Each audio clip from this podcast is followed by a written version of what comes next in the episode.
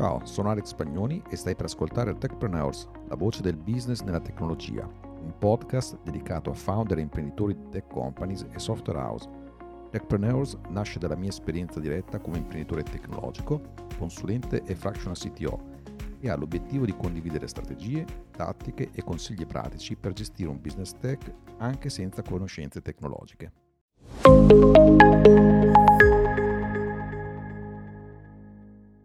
Questo è un altro grande equivoco sia delle metodologie agile che poi anche dell'utilizzo che si fanno di strumenti come gira dintorni, perché poi a quel punto lo si vede, forse anche proprio nelle cose che avete sperimentato voi, che si cerca di portare tutti i progetti con lo stesso metodo di lavoro, quando in realtà, ad esempio, quei metodi agile come Scrum, che poi è soltanto un modello organizzativo, non è neanche una pratica ingegneristica,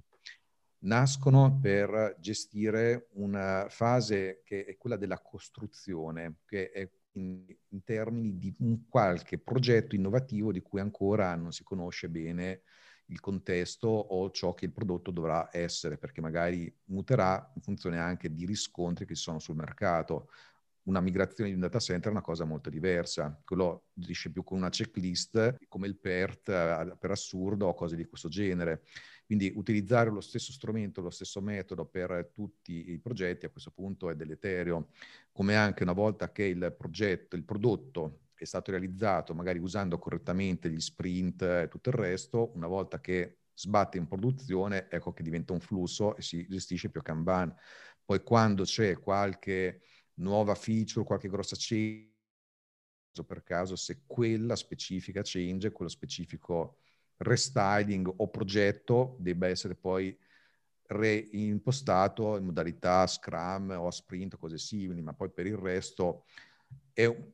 è una cosa a strati, diciamo, sono vari layer, no? quindi la vedo in questo punto di vista qui, è una delle cose che bisogna far capire in termini di governance che esistisce tutte queste cose qua, che non si può utilizzare lo stesso strumento, lo stesso processo per tutto. Ciao Techpreneur, non hai un co-founder tecnico? In alcuni casi non ti serve subito un CTO